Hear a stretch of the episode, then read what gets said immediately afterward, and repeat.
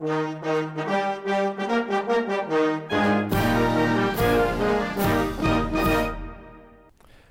to the Australian Naval History podcast series for the first of two episodes on Australian Navy code breaking during the Second World War.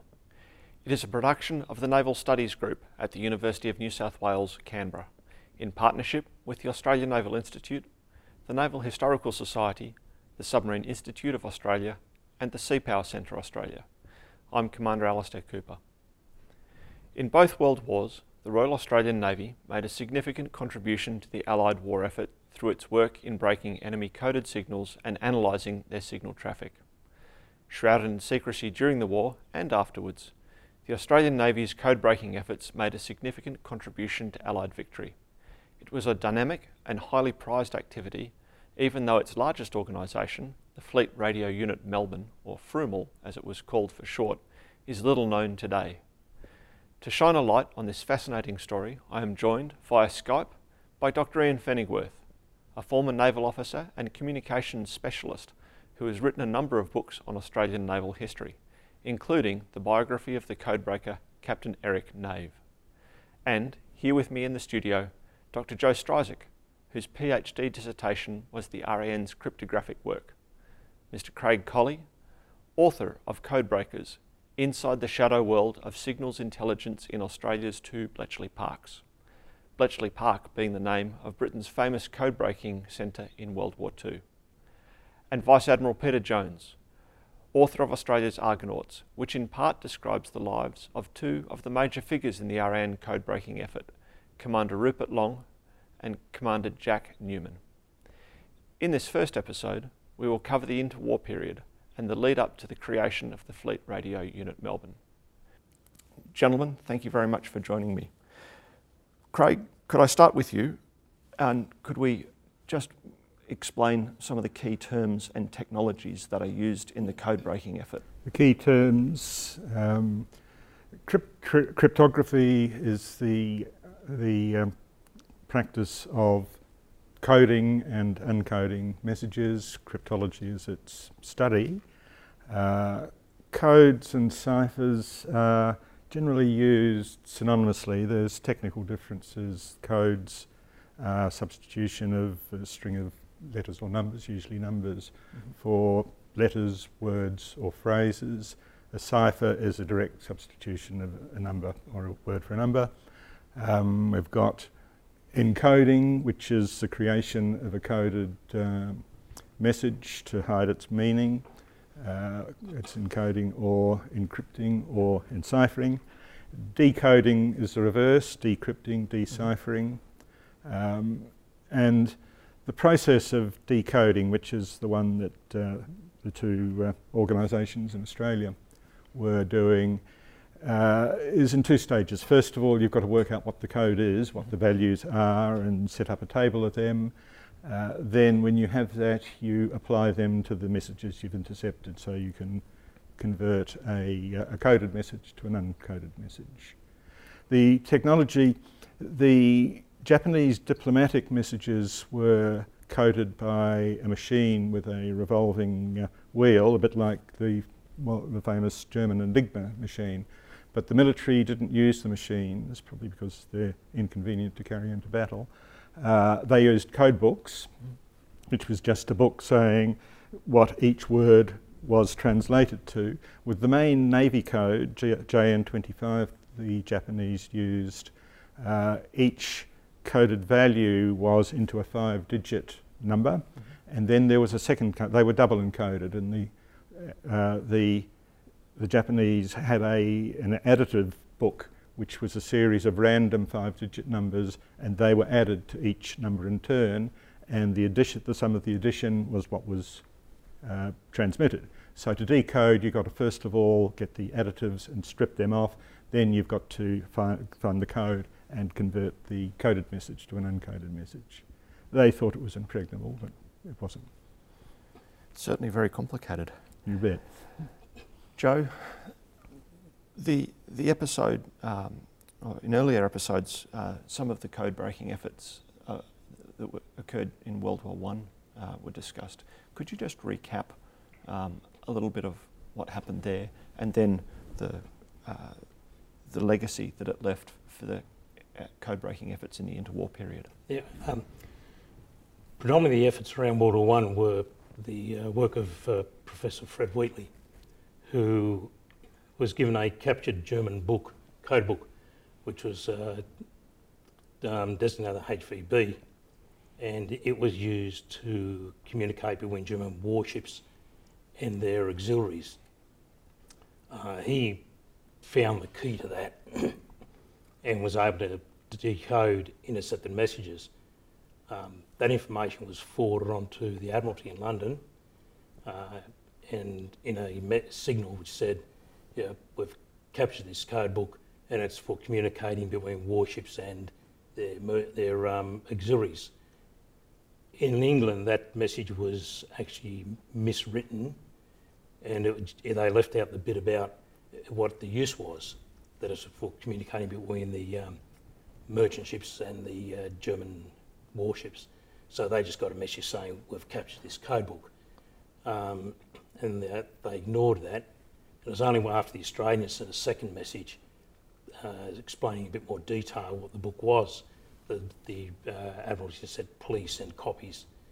Um, and in the meantime, Room 40, the World War I code breaking organisation, were sending messages to Australia for Wheatley to decrypt.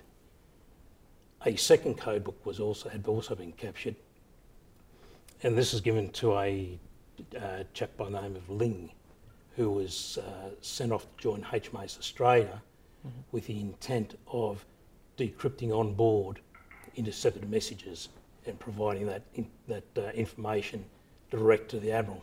Mm-hmm. Uh, unfortunately, Australia was ordered back to help escort the ships to uh, German New Guinea. So Ling never got his um, sort of five minutes in, uh, in the sunshine in that respect. After the war, basically all naval code breaking ceased because the Brits didn't have a, a naval enemy um, and Australia had no requirements either. Mm.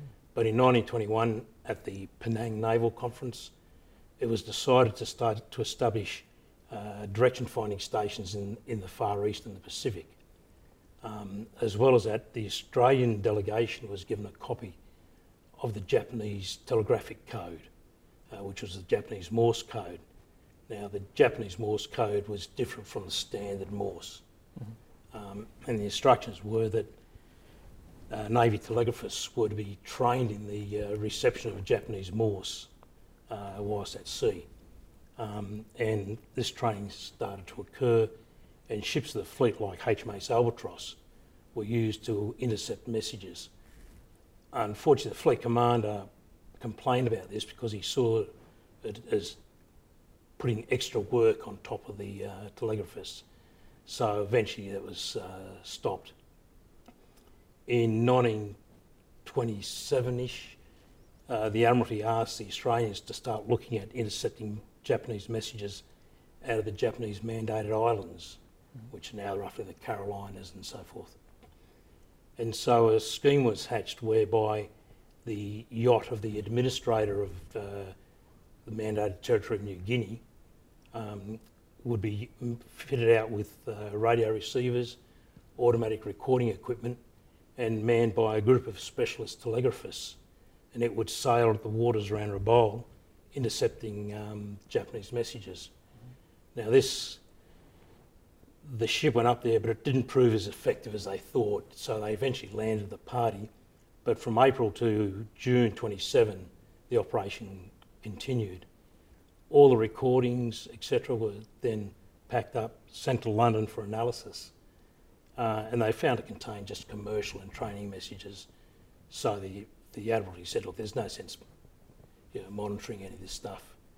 Um, and that decision, with the, as well as the fall off in training of telegraphists, meant that by about 1930, there were only eight trained um, Procedure Y telegraphists in the RAN. Um, in 1936, the Naval Board advised the Admiralty that it was going to construct three HFDF stations. Uh, the one, one originally proposed for Rabaul was moved to Darwin. Mm-hmm. Uh, one was to have been in Sydney, and the other on Rottnest Island. Okay. Ultimately, they were constructed in Darwin, Harman, and in outside of Fremantle at Jandakot. Okay. Uh, they also advised they'll be building an intercept station at Harman in Canberra. Um, and so, yeah, construction of these facilities started. And at the same time, a leading telegraphist, Barnes, who had been one of the leading lights of the um, Procedure Y project, as it were, he had retired from the Navy to go and work at Nauru as the wireless operator. But he transferred to the reserves. So, as reserve training um, days, he would actually go over night time and monitor traffic, Japanese traffic out of the mandated islands, and then send that back to Australia. And this material was then forwarded to um, up was forwarded up to um, Hong Kong, where the British had established the Far East Combined Bureau. Okay. Um, now that, that that operation ran from 36 to 39, uh, and it stopped at 39 when the administrator of the uh, of Nauru, uh, a new administrator, was appointed, but he wasn't a naval reservist, so he couldn't be let in on the secret.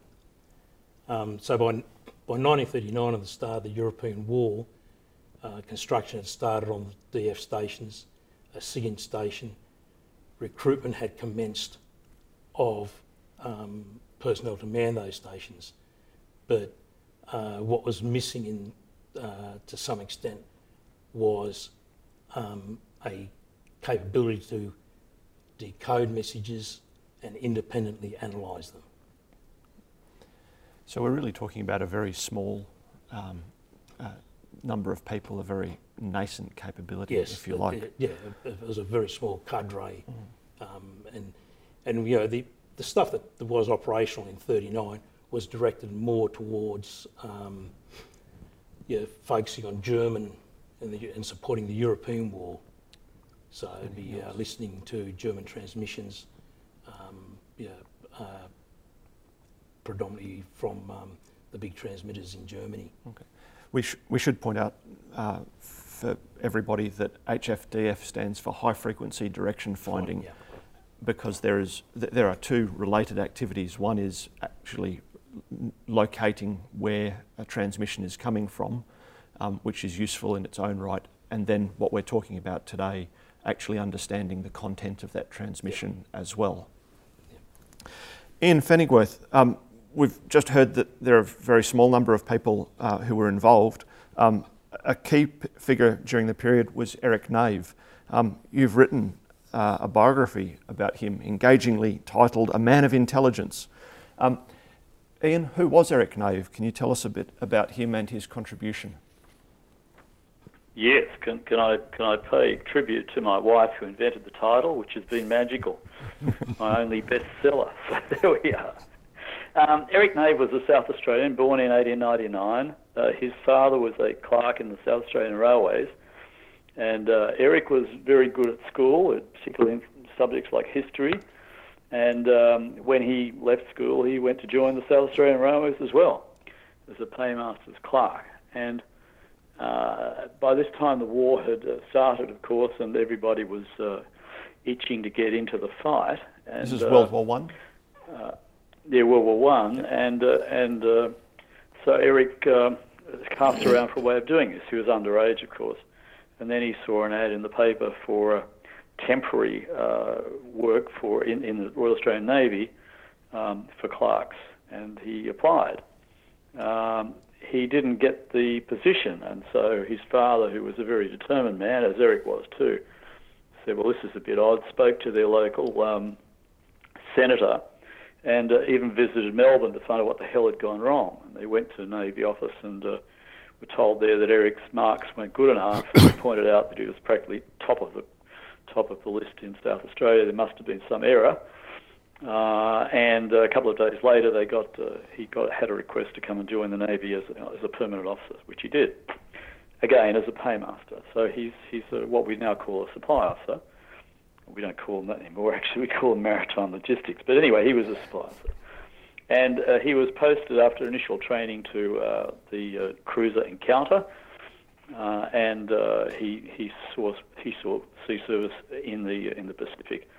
Um, but one of the requirements of those days was that young officers to be promoted needed to sh- demonstrate uh, proficiency in a foreign language. Most people chose French or German because they're relatively easy to learn. I'm not going to say they're easy, but they're relatively easy. But Eric noticed that the regulations allowed for a much higher daily rate of pay if you chose a language like Japanese. I said he was a pusser. So he selected Japanese. Um, and uh, without having the slightest idea what that was all about. And but he was uh, he was uh, intent enough to find an instructor, a Japanese uh, national in Sydney, and he started to learn Japanese. And he became involved with uh, the program that was run at Duntroon at that stage. Uh, they were also learning Japanese. Um, he he topped the course, and uh, everyone was very impressed by this. He had an almost natural affinity for Japanese. Uh, in those days, to finish your studies, you went off to Japan, which is the appropriate place to learn Japanese, and spent two years in the country, uh, living in in amongst the population, no no uh, school situation, and he became extremely proficient not only in your everyday spoken Japanese uh, and in the marketplace, but also in the higher level Japanese, which is used in government communications. Japanese as a language that has these, these uh, variations in the words that are used. Um, at the end of the time, he was ex- examined, and the people who did the examination were the, the staff of the British Embassy. We had no embassy in those days in Tokyo, who were very impressed by Eric and uh, said so, and sent a report back to the Admiralty. Meanwhile, Eric went back to, to uh, Australia, joined HMAS Sydney, or travelled around with the, the, flag officer commanding uh, from cruiser to cruiser. Uh, the Japanese training squadron used to visit Australia every couple of years. He was the interpreter, interpreted uh, for the Japanese admiral and uh, and uh, even for Admiral Jellicoe, who who was then the the Governor General of New Zealand. So this all looked pretty routine stuff until uh, the Australian Navy got a request wondering if uh, if Lieutenant Eric Nave, Paymaster Lieutenant Eric Nave, could join the British China Fleet, uh, which in those days was one of the more powerful fleets. Uh, and uh, they said yes, this is an honour to be to be have one of their officers selected to join a, British Admiral staff. When Eric arrived in Shanghai and, and, and boarded the flagship Hawkins, he was shown to a poky little cabin um, with no with no scuttle to look out of, and a pile of paper. What the British had been doing is intercepting Japanese messages since uh, 1921, uh, but they hadn't been able to break the code. Eric was supposed to break the code because he's good at Japanese. A tall order, but he was that sort of a bloke. He turned to uh, with a will, and with the assistance of some um, very perspicacious comments by his communication staff to the effect that it's funny these signals get sent whenever a Japanese ship moves anywhere. Uh, he was able to use that information to, to take back bearings, if you like, which was it, what time did it sail, and where did it go to, in order to start making breaks into the Japanese code then in force. Not only that, he also uh, fairly extensively mapped the Japanese radio communications networks uh, by tracking the call signs. So by the time he finished his work, in 1925, he'd broken two codes. Uh, he'd also, that was the, the, the, operational code and the dockyard code, as it was called. And on top of that, he had mapped the Japanese uh, communications network and attached all the call signs. So that you mentioned, uh, Alastair, uh, you can find out quite a lot without even breaking a, a message.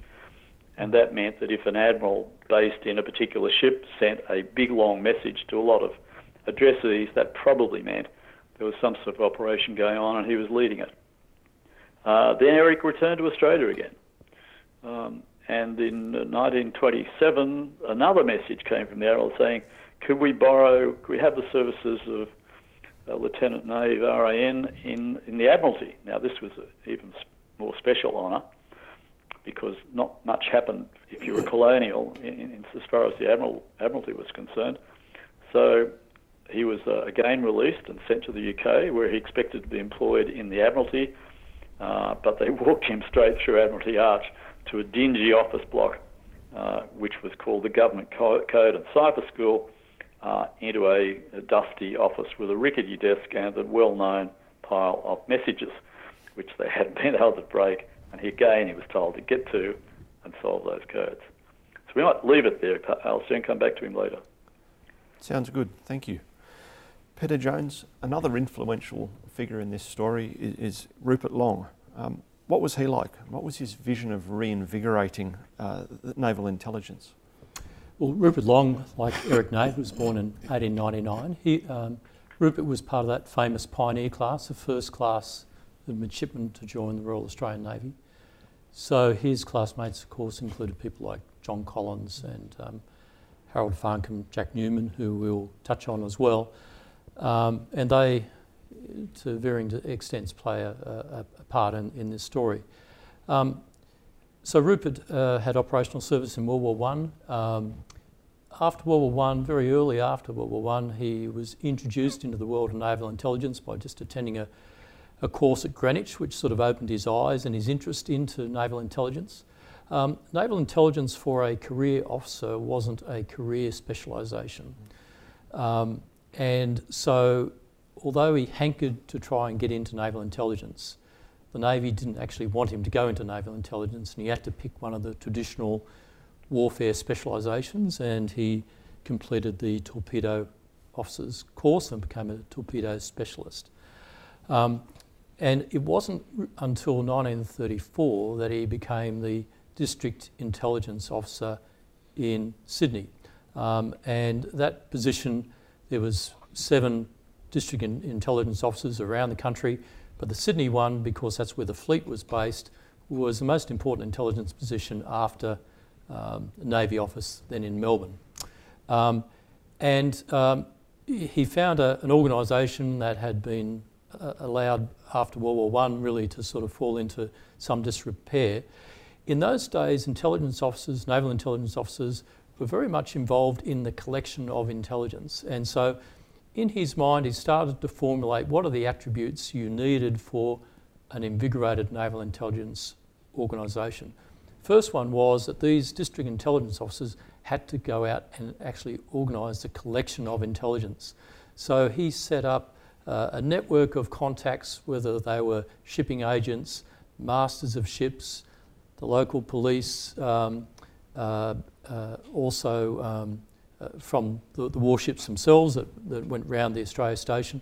So he started developing this network to actually collect intelligence. So that was one element. The other element was um, when, when, he'd done an earlier staff course in UK, um, he'd heard a presentation about the importance of tracking merchant shipping from, from countries, and that sometimes can give you a clue about what their intent is.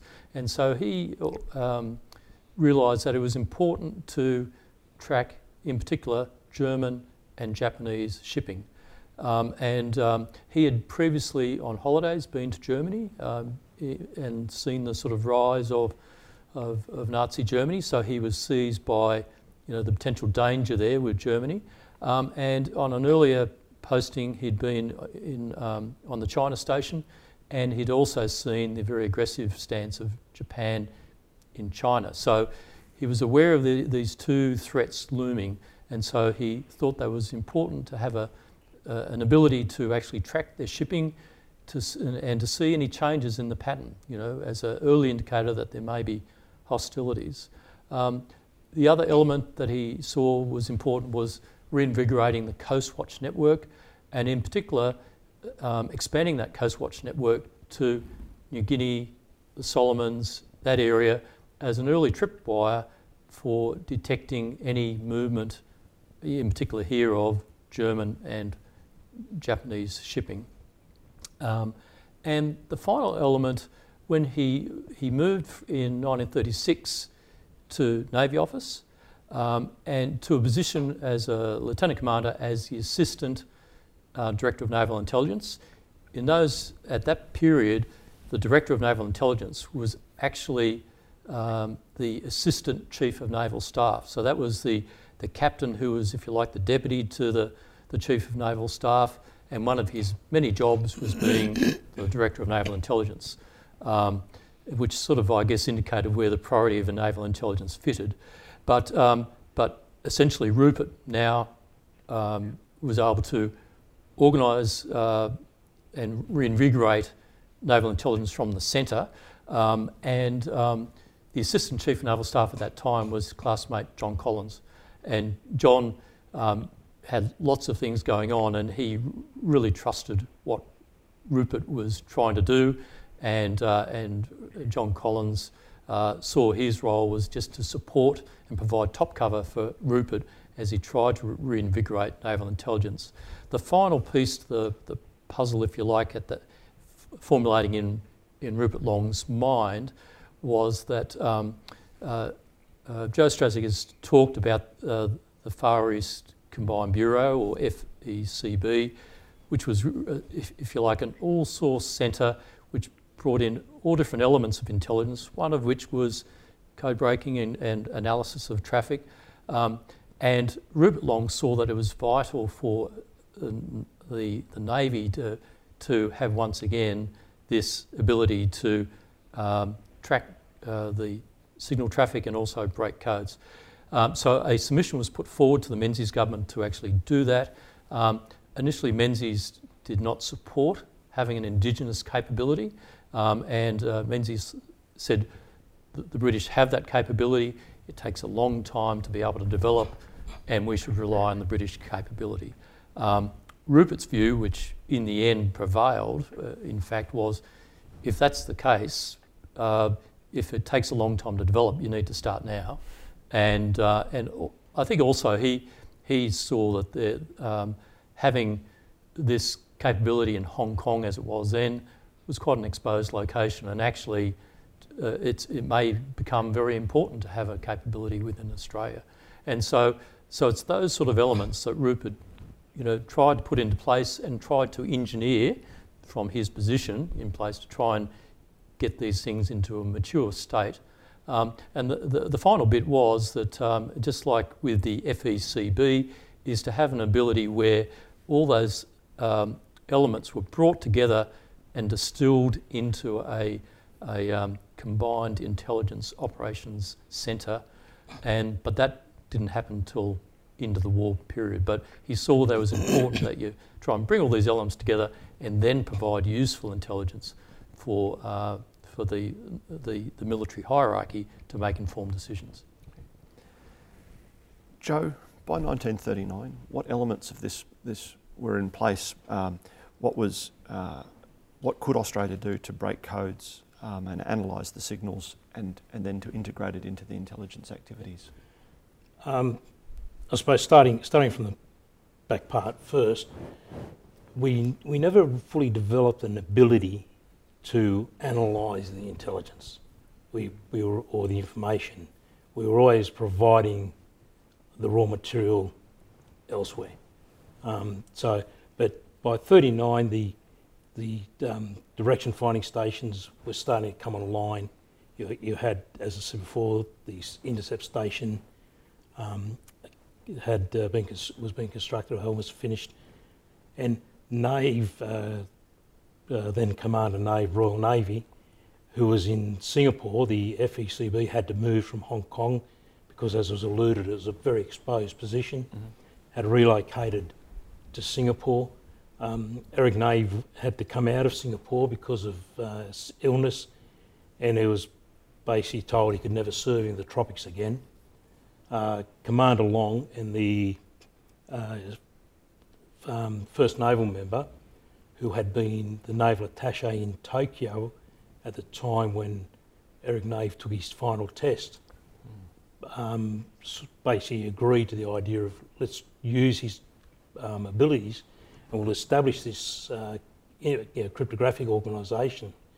Uh, and as Peter alluded, the Prime Minister then, uh, Robert Menzies, wrote to the British uh, seeking their guidance, and the response from the British was, yeah, they weren't, they didn't necessarily like the idea, but they were quite happy for Australia to send people to the UK for training.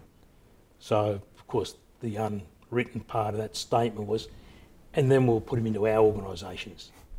Um, but anyway, the the Navy went ahead the uh, chiefs of staff for the Air Force and the Army eventually agreed to create a organisation. Uh, the Army had uh, been utilising some Sydney University professors for code breaking work in Sydney at the time. Um, Nave went up to Sydney, saw, you know, talked to them. They were all eventually brought down to Melbourne to form what was called the uh, Special Intelligence Bureau. Um, and so, uh, so you're starting to get this small organisation created. Um, now, in 90, early 1941, uh, Captain Wiley, who was the Chief of Intelligence Staff for the Far East, he basically ran the FECB. He visited Australia and New Zealand on his way back to England uh, to talk about intelligence and cooperation, etc.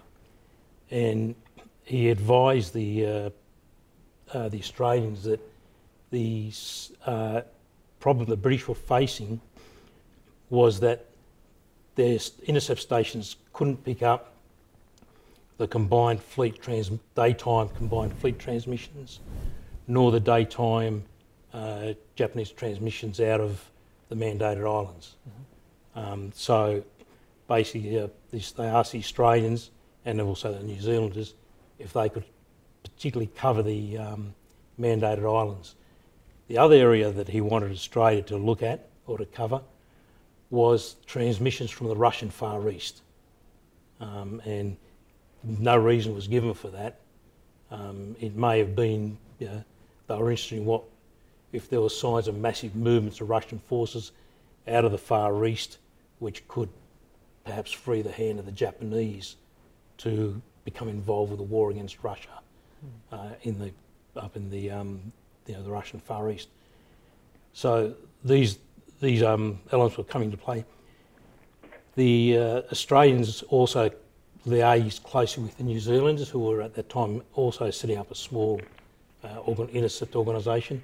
And the point also to be made is that when we're talking intercept, we're also talking telegraphs, not just HFD, uh, HF interception of wireless. Yep. So you're talking um, you know, intercepting telegrams from the from the consulates or the embassies or the diplomatic stations, giving them to the code breakers, and having them look at that. Um, and there was a system set up whereby the New Zealanders would send a code word to Australia if the Japanese uh, diplomatic staff in New Zealand were sending a telegram back to um, Tokyo, so the Australians could pick that uh, off off the wires, as it were. Okay. Um, they also established, uh, with the assistance of the British, liaison with the Dutch in the Netherlands East Indies. Um, the Dutch had been monitoring and uh, looking at Japanese codes as well. And the method of the trans- transmitting, um, exchanging the information between the Australians and the Dutch was via an Enigma machine, um, which, having said that, it's, it's not the same Enigma machines that were the Germans were using. Okay. Um, you know, it's like saying you and I drive a Holden. You know, mine's a Caprice and yours is a Barina. Um, yeah. thank you. so, so yeah, that that yeah, that was the broad setup um, at the time. The Australians didn't have any connection with the Americans in the Philippines. Um, that exchange was started much later between the British in Singapore and the and the Americans. Um, but yeah, we'd started our own small organisation. We were starting to send feelers out uh, with exchange and cooperation with you know, um, the Dutch, the New, Zealanders, uh, and our infrastructure was starting to grow, and we were starting to recruit additional people. Okay. Ian Pfennigwerth, uh, as Joe set out, uh, international cooperation is obviously very important to, to efforts like this. Um, and the Americans are obviously a very large part of the, uh, the, the, picture in the Pacific. Can you just describe um, the situation for them and, and indeed the, the general situation in the Pacific in the lead up to the attack on Pearl Harbor? Yeah, well, a very complicated uh, situation, and, and, we we need to understand. You listeners need to understand that at this stage, uh, and in fact for a few more years after this, there was what amounted to open warfare between the United States Army and the United States Navy. There was no United States Air Force then, that belonged to the Army. So the, the two services, which had both had um, uh, code breaking code breaking organisations during the First World War, when they finally got into it, um, nevertheless had uh, persisted after the war and, and, developed two separate organisations that did not cooperate. Um, the United States Navy did much the same as, as the British and we did in sending people to Japan uh, to, to assimilate the language and to, under, to understand the country. Um, but their efforts at code breaking were much less successful because they didn't have the background. And uh, the most famous case probably was they, they broke a code by uh, literally breaking a safe in the Consul General's office in New York. Uh, that was how the Americans broke codes in those days. But but that changed. People people began began to uh, be able to master the idea of codes, and, as was mentioned before, um, the American Army did in fact manage to break into a Japanese diplomatic code, a lower level code, uh, and the Japanese diplomatic service did use machine codes, uh, which the Americans again later broke into. It was called Purple, and uh, in fact, Purple machines were, were, were a trade good for the Americans. Uh, meantime, back in Britain, and as Joe has said, you know, they were quite happy to take our people and use them, while telling us we didn't have any role in this. Um, the the uh, Eric had become very adept at breaking uh, codes, and in fact, he broke he broke several more Japanese codes while he was working both in um, in the government code and cipher school and uh, and back in Hong Kong. The Far East Combined Bureau was the first all source intelligence uh, office in the world. Um, and when it meant all sorts, it meant all sorts. It was spies, it was uh, diplomatic gossip, it was Army, Navy, Air Force, it was everybody, and including Australia. Uh, the deputy commander of FECB for some time was was an Australian officer. Um, and that became about because the Japanese had done something awful. They had uh, they had been pressing their case in, in China for some time, of course, and in 1931, they decided they were going to attack the Chinese uh, army outside Shanghai, which they coveted. Um, but they did so by firing over the international settlement, which was where the, the Europeans basically had, had their people and their what they call factories and offices and so forth. Uh, this horrified everybody because, I mean, no one wants to be shelled, and, and you know, if it didn't reach the Chinese, it was going to hit, hit Europeans. And so the British admiral um, called a conference and told the Japanese to stop, which they did. But what the shock was that it all happened without the British knowing anything about it. The first thing they learned was when the first shots were fired. And this caused a major rethink of what the hell they were doing. Why was it they were not able to define or divine what the Japanese were, were about? And so the Far East Combined Bureau was set up um, and operated very successfully. Uh, the picture on the other side of the Pacific, if you like, was not so good. As I've said, the American Army and Navy did not cooperate. But there were uh, beginnings of a system similar to the one the British set up uh, in, in, uh, with their uh, high frequency direction finding network. we all also should at this point mention the Canadians who were involved as well. but by, say, the mid 30s, there was a pretty good system uh, of being able to triangulate emissions from Japanese sources and, and to and to plot their positions. Uh, on the code breaking front, they were making slow progress, uh, but but the Japanese changed the code as one does, and they started using a code called code which they call Code D. Uh, the Americans gave it the name JN, Japanese Navy 25, which is how it's become known. But it was Code D for the Japanese. Um, this put everything back to square one because it was a new code with a new code book uh, and a new way of, of, super encrypting it. So it had to start from the very they had to start from the very beginning again. Uh, back in FE, back in uh, London, they noted that there were some similarities between the new code D and a code that was previously broken. And because Eric Nave had been working with his British uh, uh, counterparts, and he was by now a British officer because he accepted a commission in the Royal Navy in 1930. He was uh, he was part of that action. And in fact, um, while Code D was stumping everybody, they had, make a, they had made a break in London and uh, they sent representatives out to uh, FECB, which was by now in Singapore. Um, and uh, Eric was involved in working with them. And you could say practically by, uh, by December 1939, uh, the British had broken Code D. Now, let's be clear on this point. Breaking a code doesn't mean you can read every message encoded in it. It means you have broken into the systems or the systematic treatment of, of coding and decoding, uh, and therefore you can decipher. I'm mixing the terms here, but you can you can find out information from messages, perhaps as much as 10% if you're lucky. It does not mean the British could could uh, read the codes, which was what was later alleged about Nave uh, in a book called, uh, uh whose name I forget, but I'll remember shortly. Um, the issue then became this: we have two two countries which will potentially, because it was not clear, uh, be allies: the United States and the British Commonwealth. Um, the the question then became: uh, if the British, if the Americans won't commit themselves, as they would not, nevertheless we can involve them in negotiations and discussions.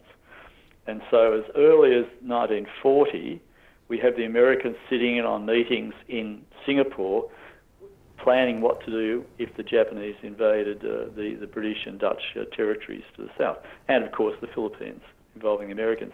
But they could never at any stage commit, uh, the Americans could never commit to any plans that were developed because they didn't know that they would be fighting the Japanese. The same thing happened in the, uh, in the SIGINT area. Uh, where the British, of course, were hard pressed by, by the Germans in Europe, uh, and they decided that they would use their trade goods, which we now know, of course, to be their breaking into the Enigma codes of the Germans, to attract American interest and support. And so a, a, a, a group was invited across to the UK, was shown not quite the crown jewels, but certainly a, great portion of them, uh, to excite their interest in what the British were doing, and to, um, to if possible, uh, find a way of cooperating because, of course, many hands make light work. The same decision was made in the Far East, where the station of most interest uh, was that in uh, in uh, Cavite a naval base in the Philippines near near Manila, which went by the code name CAST. All the American stations uh, had an initial letter, which and that was the American phonetic alphabet in those days. The CAST was C for Cavite. There was also hypo in Honolulu, H of course, and so on. And uh, the the people in CAST were very sceptical uh, that the British had done what they said they had done. This meeting took place in March 1941, and and the personality of Rudy Fabian, who will come very uh, prominent shortly, uh, played a part in that. Uh, some people uh, in in post-war history say that um, the Americans scoffed at what the British had. They had nothing that we didn't have. But in fact, the opposite is the case. I mean, they were astounded that the British had made so many, so much uh, progress in breaking, as I said, piece by piece, into JN25. So cooperation was slowly developing, but it would take the war to, in fact, uh, uh, forge that. Do you want me to carry on with that bit? No, I think that's that that's uh, gives us a good um, understanding of, of the situation as it was um, when the Pacific War did start. Um, yeah, I, I, hope I've made the, the point that um, there was deep suspicion between the, the code breaking organisations of the United States Navy, open warfare with the code breaking organisations of the United States Army, and, and not very much support coming the British way from this effort they'd made to try and involve the Americans. No, you've definitely definitely made that that clear. Um, I think the, uh, the thing seems to me is that this, this organisation um, between different countries um, haltingly is starting to get it all uh, itself together. And then the Pacific War starts and it goes very badly for the, for the Allies. The Japanese make rapid progress. Um, uh, the Philippines are lost, Singapore is besieged and, and uh, lost shortly thereafter.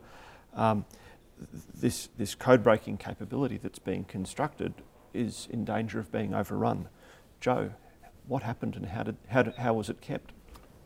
Uh, um, if, if you could imagine a, a, say a map of the Pacific, um, and based on talking the, the, the, whole east east to west, the British when they established the Far East Combined Bureau, it was set up in Hong Kong, and the intercept station was on Stonecutters Island uh, in Hong Kong Harbour.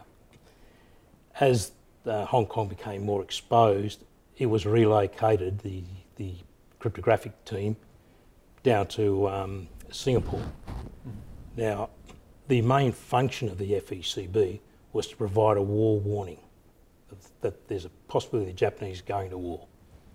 Um, and as, um, as David alluded, uh, sorry, Ian alluded to, the, that was done predominantly by the tracking of Japanese merchant ships, more so than by the code breaking. Mm-hmm. Um, so, so the, the FECB is now established in Singapore. When the Japanese attack, the British lose the, the station in Hong Kong. The few people that are left in Hong Kong, I think most managed to escape. Those that were captured were never known what they were actually doing, so they weren't interrogated. Um, the FECB eventually is evacuated from Singapore to, to India, where it basically splinters in, into its individual service elements. The Navy's setting up in uh, Ceylon, modern day Sri Lanka, and eventually moving elements of it across to Mombasa. Mm-hmm. The facilities at Singapore are gone.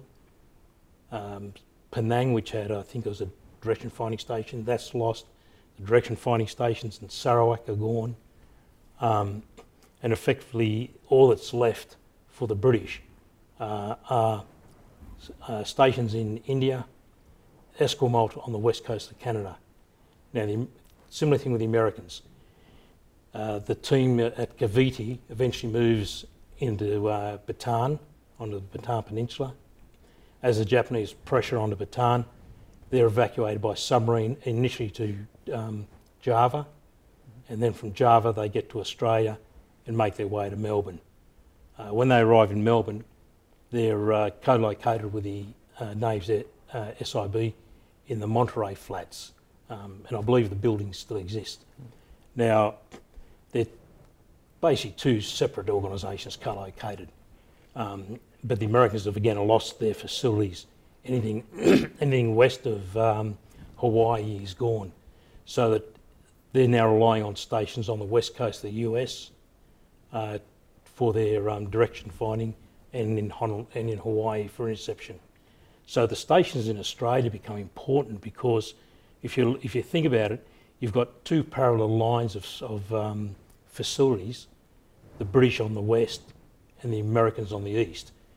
And the Australian and even the, the New Zealand stations now form a bottom line which creates a U around the Japanese uh, occupied islands and so forth.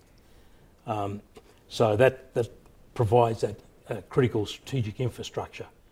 Um, the people, as I said, uh, they're, they're co-located. The British have moved uh, to India. Uh, a request was made whether they could come to Australia, if we would be capable of supporting them. Commander Newman said we didn't have the facilities to do it. Um, and I think also that even though the British asked the question, I think in the back of their mind was a strategic thought that we're better off relocating uh, in um, Ceylon and, and India because of where the British would be fighting. Uh, because if you remember this stage also, the command structure for the war in the Pacific had been created with uh, General MacArthur's Southwest Pacific area, the British having the Southeast Asia Command, and the US Navy looking after the um, you know, Central Pacific. Okay. So, so that, that overlaid command structure was then overlaid on the intelligence organisations. The difference was that uh, what eventually becomes FRUMEL is responsive back to, back to Washington, not to General MacArthur.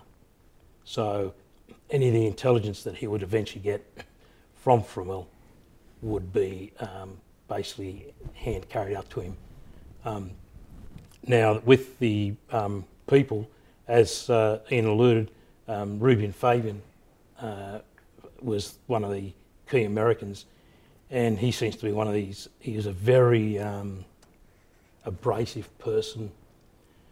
Um, he, was, he was obsessed with security. Um, yeah, was, he, he, didn't trust the Australians and the security of the Australians.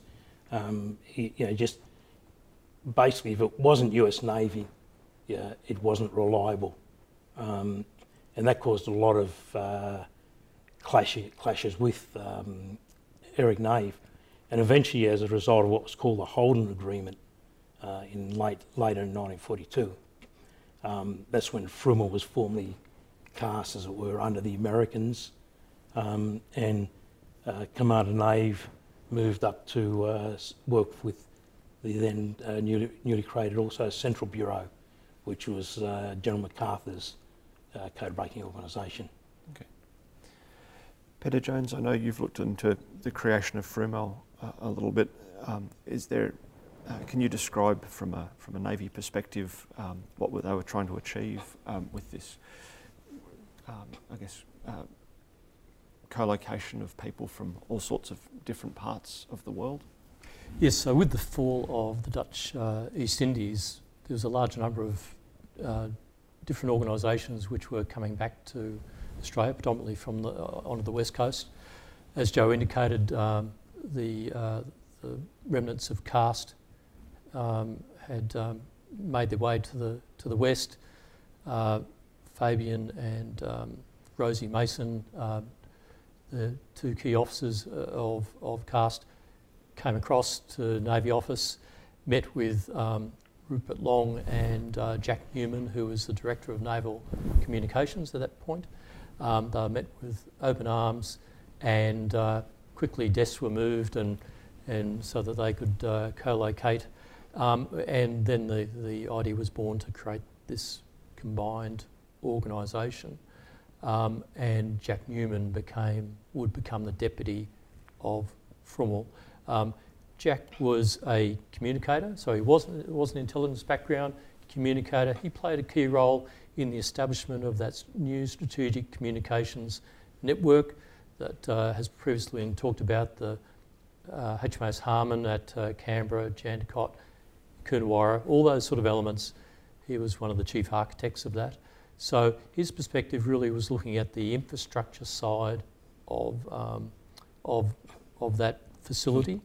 Um, and uh, the other element, of course, is he was a key figure in the actual creation of the Women's Royal Australian Naval Service mm. um, with um, Mrs. Florence McKenzie uh, from the, the Women's Emergency Communications Corps. So this was in 1941, April 1941 uh, was uh, when that was formed. Um, so he was a, a, the, the key communications sort of person, if you like. By disposition, um, a deep communications knowledge, very uh, strict disciplinarian, but he actually got on with people and he, he did get on well with the, the key American players, and that was important um, as the deputy of this organisation. Okay. Craig, um, Joe mentioned Central Bureau. What was Central Bureau and how does it fit into the picture? And, and, and how is it different from Frumel? Um, well, it's Army Navy, sorry, Army uh, Air Force, not Navy. Uh, it was a germ of an idea with a couple of the men coming back from the Middle East um, after the war with Japan had started, uh, and the director of um, was the director of Army Intelligence, mm-hmm. Caleb uh, Roberts, independently came up with the same idea of setting up a um, a code breaking organisation that was in their concept was to be Army, Navy, and Air Force. Um, Fabian, who we've mentioned a couple of times, a somewhat abrasive person, as described accurately, uh, chose not to. He wanted to stay separate, and that probably comes out, amongst other things, of the history of Army, US Army, and US Navy being at loggerheads traditionally, but also as part of Fabian's personality. So at the same time, MacArthur was getting frustrated with the level of service that he was getting from Fabian and his people. Um, the the information he got was determined not by him, as he would have thought it should have been, but by uh, Leary, who was the uh, person that uh, Fabian worked to locally, This or else Admiral, by Admiral Leary, Admiral Leary, commander of the Southwest Anzac uh, Pacific fleet. Yeah. area. Yep.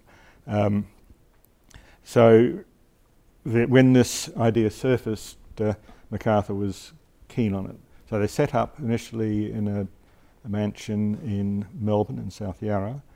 Um, made slow progress. The army codes are much harder to break into than the navy ones, the Japanese ones, um, because the army codes, whereas the Japanese had the one code JN25 that was widely used and therefore widely transmitted uh, on powerful signals, the army ones tended to be different from regiment to regiment. Uh, so they were only used more locally, they were lower power transmission, harder to pick up, and because they were used by a smaller group, there was not the large volume of, um, of messages to sift through to try and work out the code. So they hadn't, for a long time, they made very little progress. Lots of enthusiasm, but not much, not much progress. Uh, they followed, uh, when MacArthur moved his headquarters up to Brisbane, they followed them up to Brisbane. Uh, still not making much progress, while the, the FRUMEL was uh, scoring big hits with the uh, lead up to the Battle of Coral Sea and to the Battle of Midway, both of which the uh, intelligence that preceded that were serviced by FRUMEL as well as the uh, Hawaiian-based uh, code-breaking unit. Um, they eventually they, they had the Central Bureau had a good uh, collection of field intercept units uh, because they had already been doing that. The army had already been uh, doing that in the Middle East. They, so they came home with Middle East battle experience and built from that uh, because the they were attached to Central Bureau and because they were following, if you like, the uh, the Allied counter counterattack uh, advance. They were getting continuing battlefield experience in New Guinea, uh, and eventually a uh, the Australian soldiers advancing on the north coast of New Guinea uh, picked up a metal case of codebooks that had been dumped by the retreating Japanese uh, in the usual pouring rain that hap- happened there, where they had to cart their guns, their cannons, their, uh, themselves, everything, and supposedly these metal cases of codebooks up greasy, uh, precipitous pathways through the jungle. They decided to ditch the code books by putting them into a deep, uh, into a, a gully in a stream that was rising. Mhm. Because they were metal uh, and they were just checking for mines had been left behind, the Australians coming through picked up the metal case, opened it up, thought in fact it was a mine at first, found it was a box full of books, didn't work out in initially what it was, but sent them to Brisbane. They knew what they were, and they were the books were army code books. So that was the one of the one of the big jumps that got them into the game. Um, they followed uh, the uh, uh, MacArthur's uh, headquarters up eventually to uh, the Philippines, but that's later in the story. So, so uh, similar intent for the organisation, um, Yes. but, but different means and, and customers D- for it. different organisation, different structure. Um, Central Bureau was modelled on Bletchley Park. Um, FRUMEL wasn't, so my use of it in the title is a bit of artistic license. It's well, it, it is like Bletchley Park, a code breaking unit, but that's about where the similarity ends. Uh, Central Bureau was deliberately set up and structured, so they had units in which that were had both American and Australian people working uh, cooperatively in a unit in a way that was never the case with FRUMEL. Uh, it was never the case because, as has been mentioned, Fabian had a intense hatred of the US Navy and of the British. And for him, the Australians were just a low form of British. not of the Japanese that you can see. Japanese were just a job. Um, so he also had this obsession with security. So he was at loggerheads with everyone. He was a good administrator of the uh, in the head kicker mould, uh, and the US Navy presumably liked that. He got things done. He went around banging heads and um, telling the Australians what he thought of them. Uh, so people fitted in, but it didn't create a cooperative uh, mould. The Americans that were working with him sort of were a bit more used to him, I suppose, because they were part of his team and he treated them differently. So there's sort of, as recording is saying, he was uh, a funny guy to work with, but you sort of got to understand what it was about eventually and worked your way around him. Craig Collie, Joe Straczek, Peter Jones, Ian Pfennigwerth, thank you for this fantastic account of the lead up to the creation of the Fleet Radio Unit Melbourne, one of the most important Australian Navy operational units during the Second World War. The second episode will cover some of the operations of the unit and the impact they had on the course of the war. In the meantime, thank you for joining us. I hope you've enjoyed this presentation. For more great stories about Australia's naval history, just search for the Naval Studies Group in your podcast app.